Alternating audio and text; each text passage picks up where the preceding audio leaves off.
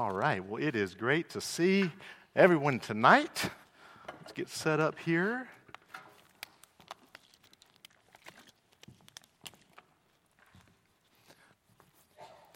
Our children's choir and preschool choir will be practicing as soon as we're done, and so I have been instructed to go as quickly as possible tonight, and I'm sure that doesn't hurt your feelings at all. I realize that, but we will move as quickly as we can.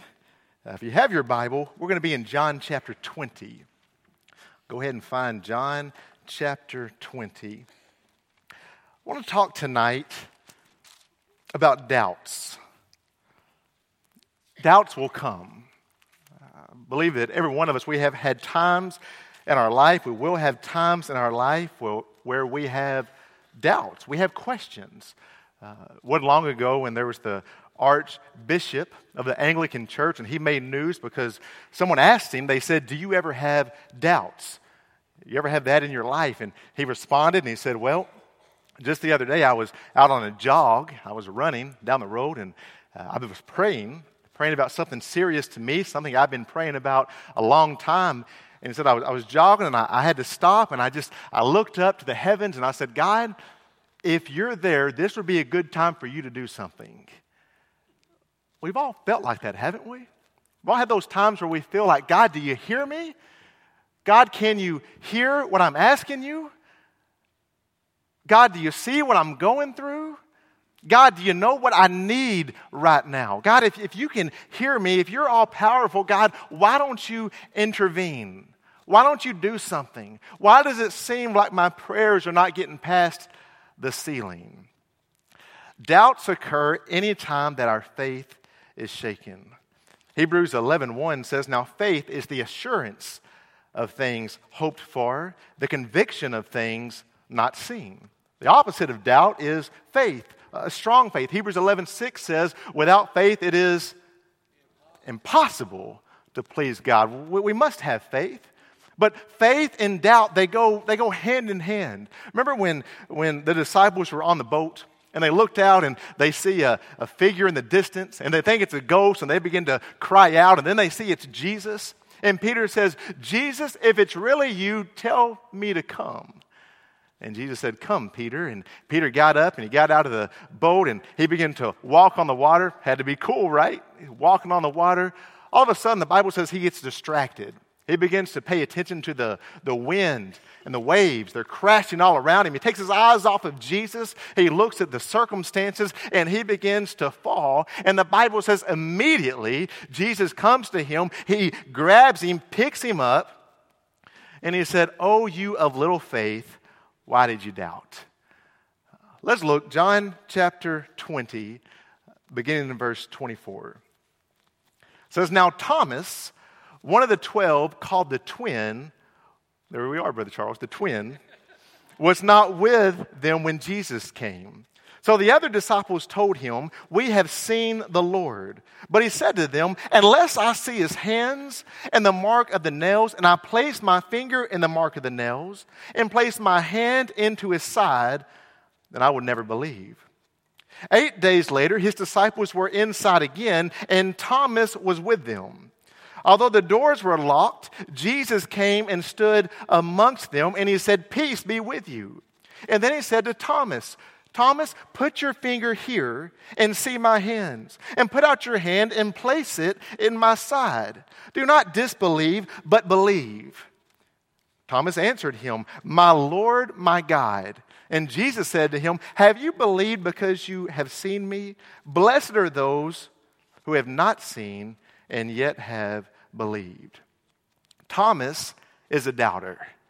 He is the doubter. His name comes conjoined with that unshakable nickname, Doubting Thomas. When you speak of Thomas, you always put doubting before it because that is what he is known as. He is known as the one who doubts. But understand, the Bible never describes Thomas in this way. The Bible never calls him Doubting Thomas. It describes one moment of doubt. His identity, despite our perception and description of him, is not rooted in that one moment. There is much that is praiseworthy of Thomas. Let me show that to you. Go back a few chapters to John chapter 11. John chapter 11, let me just show you this, and then we're going to study the passage that we just read. John chapter 11, and look at verse 6. John chapter 11, verse 6. The Bible says, so when he heard, talking about Jesus, he heard that Lazarus was ill, he stayed 2 days longer in the place where he was. Then after this, he said to his disciples, let us go to Judea again. And the disciples said to him, Rabbi, the Jews were just now seeking to stone you, and are you going to go there again? He said, wait a minute, we just left that place and they're trying to kill you. Don't you remember, Jesus? We had to leave because they're after us. They want to kill us. So we ran as quickly as we could. And Jesus says we must go back to Lazarus. But all of a sudden, look at verse 16. This is the main other time we see Thomas. Verse 16, so Thomas, again called the twin, said to his fellow disciples, let us also go that we may die with him. The other disciples say, wait a minute, we can't go back. It's going to be bad for us if we go back. But Thomas speaks up and he says, let us go with Jesus. If we die, we die. Now, that's not a description of someone who is a chronic doubter. This is not a description of someone who is half-hearted. It's not a description of someone who is half-committed. Thomas was dedicated, he was surrendered, and he was committed. But yet he had a moment of doubt. I kind of like it because it reflects our own stubborn, fragile faith. Through Thomas, we can see that there's times in our life where maybe we struggle. Thomas's doubt was brief, but it was genuine and it was real. And he said, unless I see him, unless I touch him, unless I put my fingers into his hands and put my hand into his side, then I'm surely not going to believe. And so I want to look just tonight, as quickly as we can, at a few steps to how we can overcome doubt. A few steps of how we can respond when we have doubts. The first thing I see is that we must stay connected. Number one, we must stay connected. When times of testing come, we have a choice to make. Either we will stay connected, we will stay the course, or through the trials, we will drift away. I remember not long ago, some of you have seen this if were friends with me on Facebook. We've got a cousin in our family, and she is the opposite of everything that I believe. She is an atheist. Politically, she is the opposite. Everything that I am, she's the opposite of, and so that leads to good discussions. And so we would have all sorts of long debates on Facebook, debates about politics and religion. And I remember one time I asked her, I said, what made you so cold-hearted against God? What made your heart so cold to where you just hate all the things of God? And she said, several years ago, she was pregnant. And she was so excited. She was pregnant, and you can imagine the joy that comes with that. And she was getting further and further along in her pregnancy, and the joy was growing and growing. And she had a miscarriage, a terrible miscarriage. And she went on, and she said, it was in that point that I had this tragedy in my life.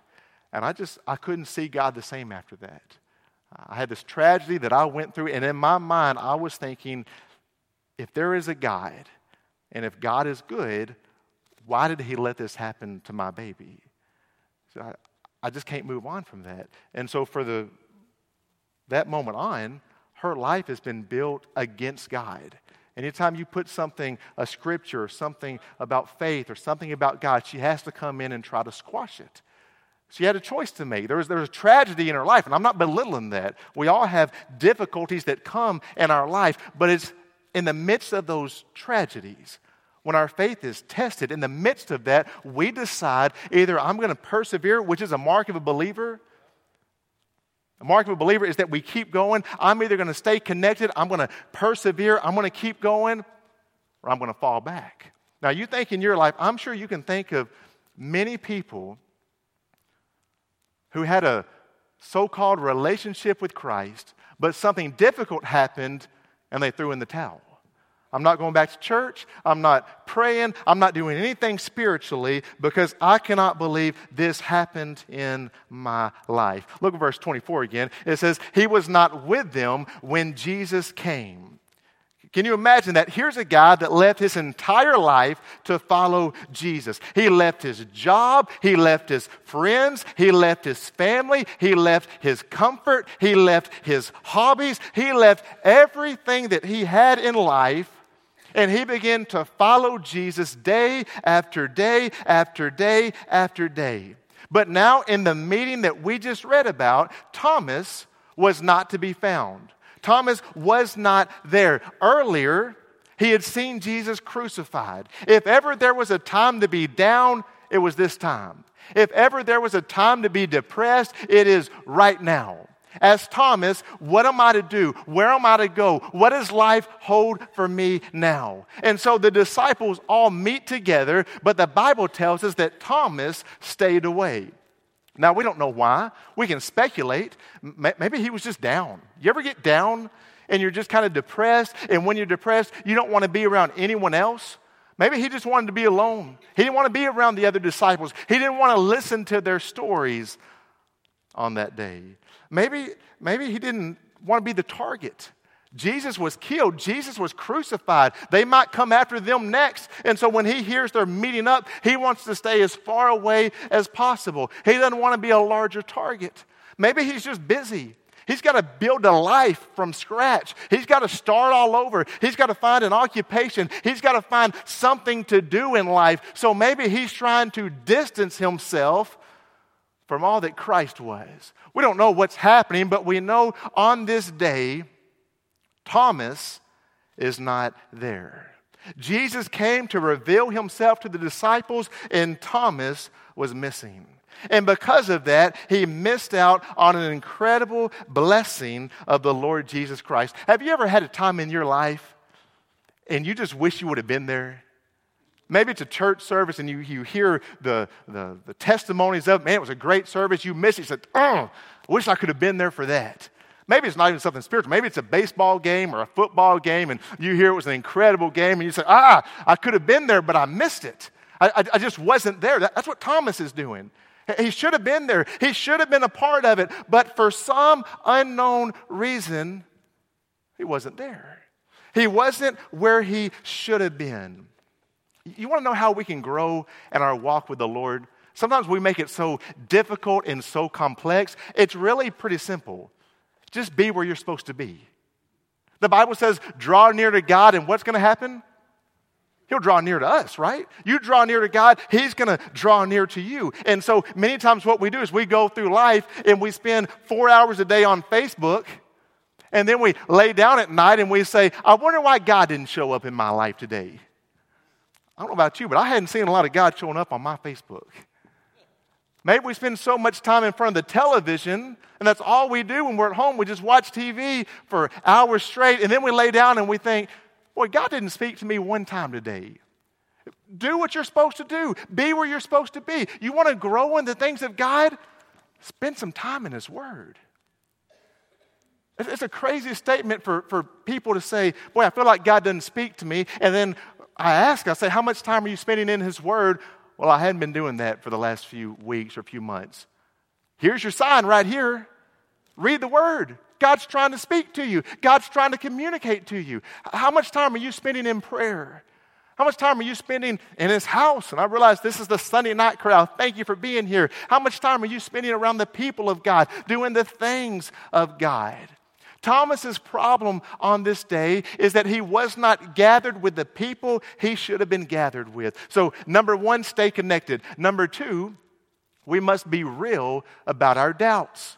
We must be real about our doubts. It says this. It says, so the other disciples told him, we have seen the Lord.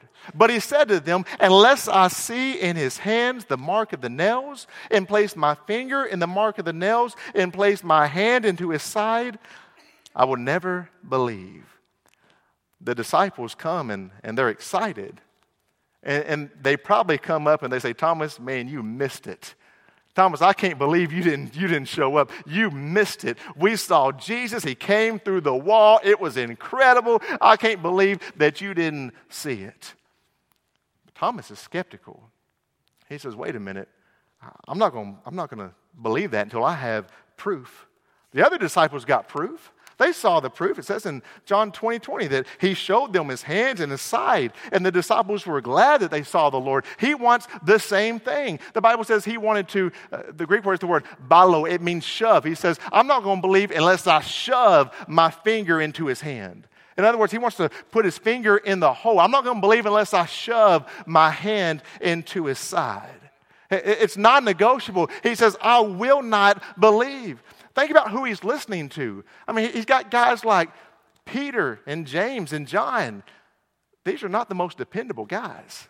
He's seen it. He's seen it firsthand. Peter just always talks, and then he just backs up, and he goes forward, and he backs up. He's just unstable. And then James and John, they have anger issues. They wanted to call down fire on this little Samaritan village. They've got problems.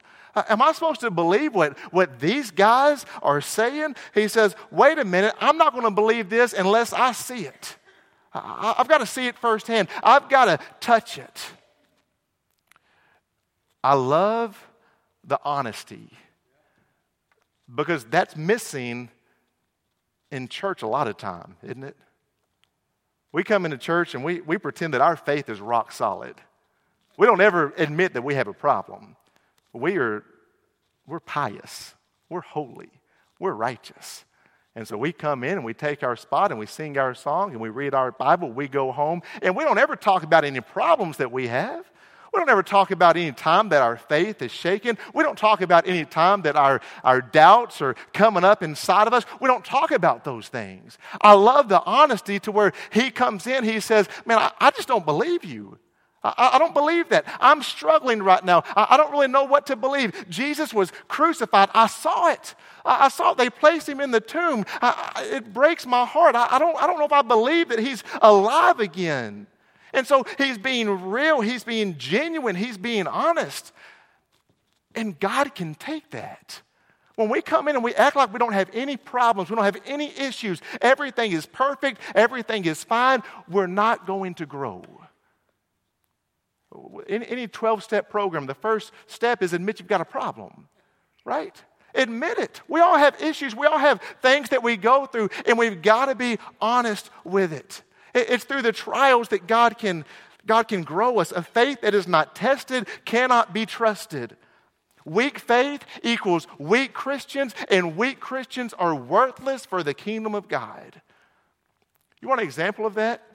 The latest study that I saw showed that 80% of high school students who were brought up in the church, upon graduating high school, they leave the church. That ought to break our hearts. We put a lot into these students. We want to see them grow and advance the kingdom of God. But there's something missing, something that we come in and we pretend that everything's just fine and hunky-dory. I don't know if that's a word. That's what I know. Hunky-dory all the time. Everything's good all the time. Maybe there's times that there's struggles, that there's difficulties in life. Job 23:10, it says, but he knows the way that I take, and when he has tried me, I will come out as gold. James says to count it all joy when you face trials because it develops your character. 1 Peter talks about how it is through trials that we're strengthened. It's like gold that is heated and the impurities float to the top and it's scraped off and we become more like Christ through trials. Anybody, has that happened in your life? Anybody had trials and through the trials you become more like Christ? And maybe at the moment you didn't see it, but looking back you can see that God was at work in the midst of your trials. Number 3, look for the solution. Verse 26. It says, 8 days later, his disciples were inside again, and Thomas was with them. I like that. Thomas was not going to miss it again. Thomas said, you're meeting up together? I'm coming. You're going to meet up? I'm going. It was probably, we see 8 days later. For those 8 days, I'm just thinking, Thomas followed those disciples everywhere they went. We're going to be a group. I'm going to be in this group. You're going to the bathroom. I'm going to wait outside. I'm just going to stay right here till you come back. We're going to spend time together because I missed it the first time and I am not going to miss it again. Thomas is a true skeptic. See, today we use the word skeptic and we say, I'm just lazy. I just don't know. And so we just sit back. Thomas was not like that. Thomas was a hunter. He was a detective. He wanted to find the answer. He wasn't just going to sit back and relax and see what happened. If Jesus shows up again, he's going to be there. Insanity is doing the same thing over and over again and expecting a different result. And many Christians, that's what we do.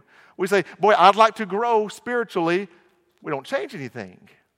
I like to be more like Christ, but we keep doing the same things we've always done. If you want to grow, there's things that need to change in your life. And so Thomas said, I missed it the first time. I will not miss it if there is a second time. And so for that next 8 days, he was following the disciples. He was with them, and he was waiting, hoping that Jesus would show up.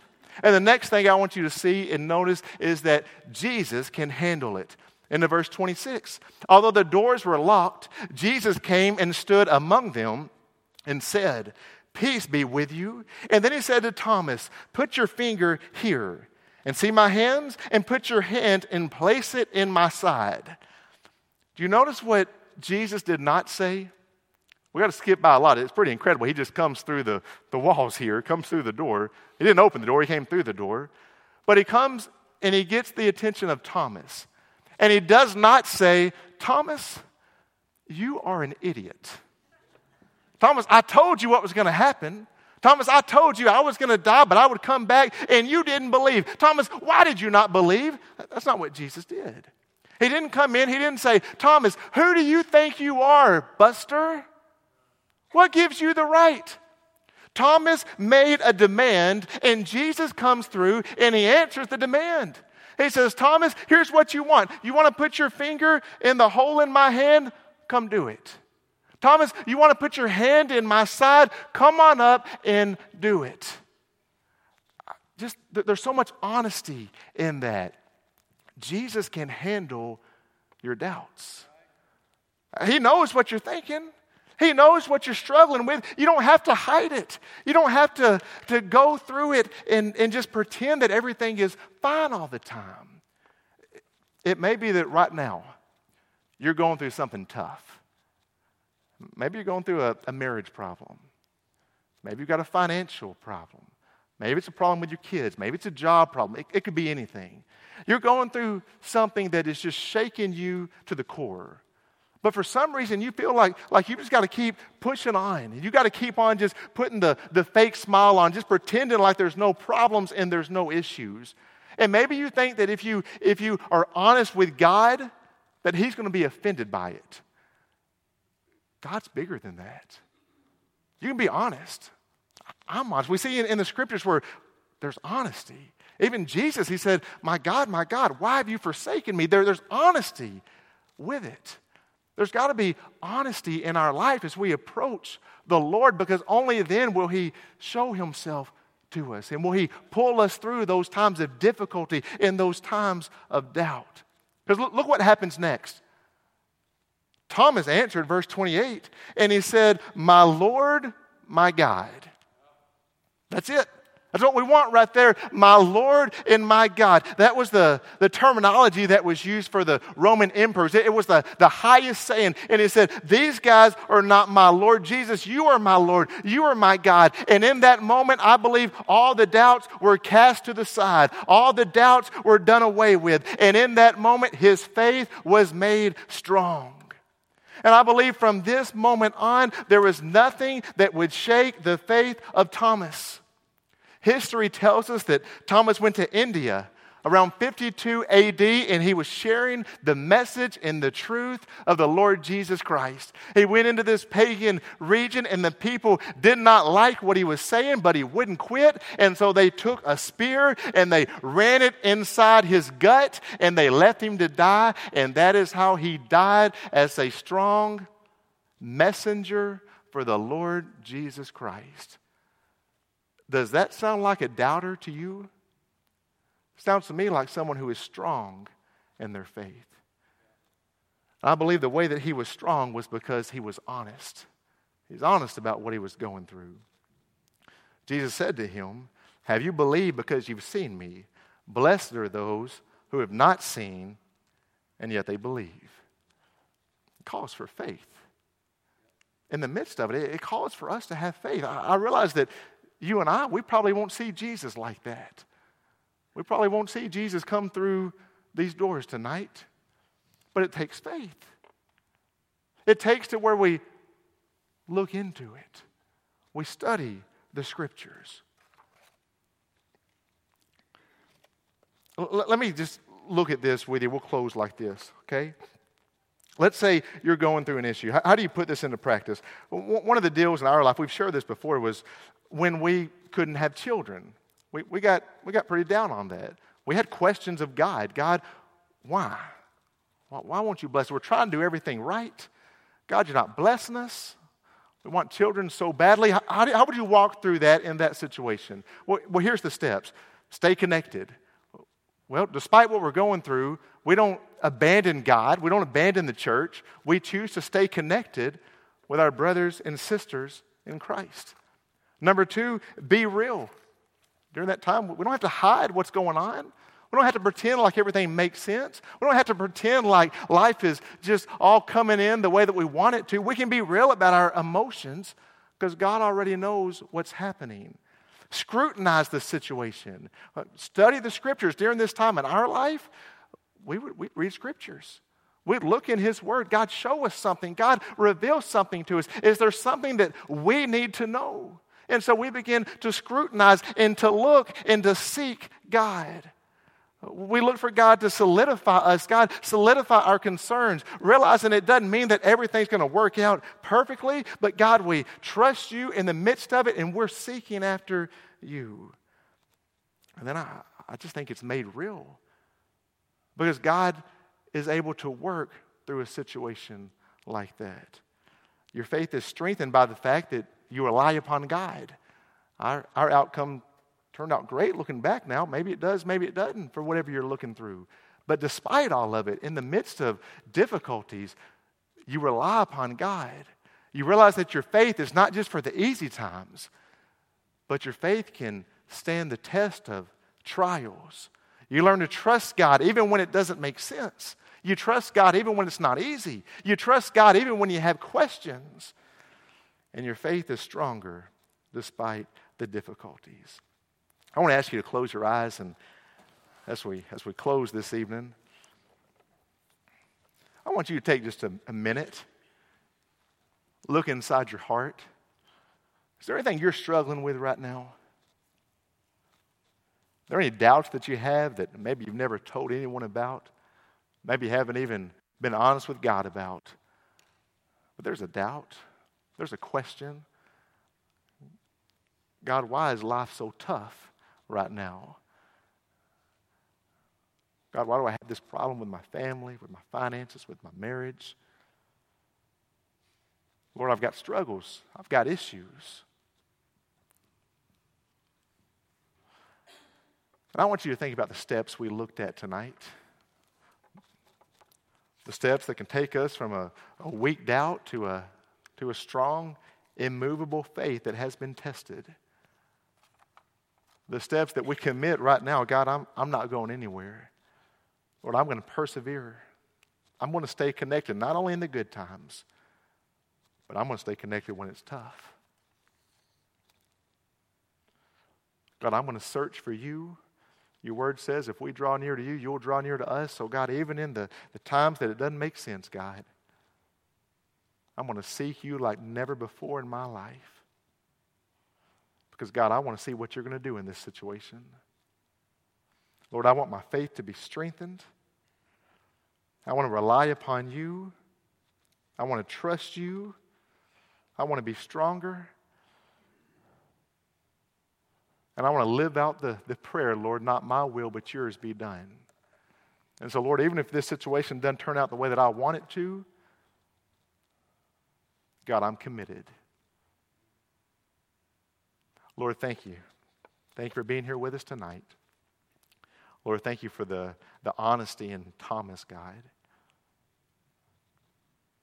Lord, there are struggles in life. There's times that our faith is shaken. But Lord, I pray when that happens to us, we'll remain faithful. God, that you'll bring us through it, that we can look back on the other side and we can see that, God, you strengthened us. and you developed our character in these times. Lord, we love you. You are so good. Thank you so much. In Jesus' name, amen.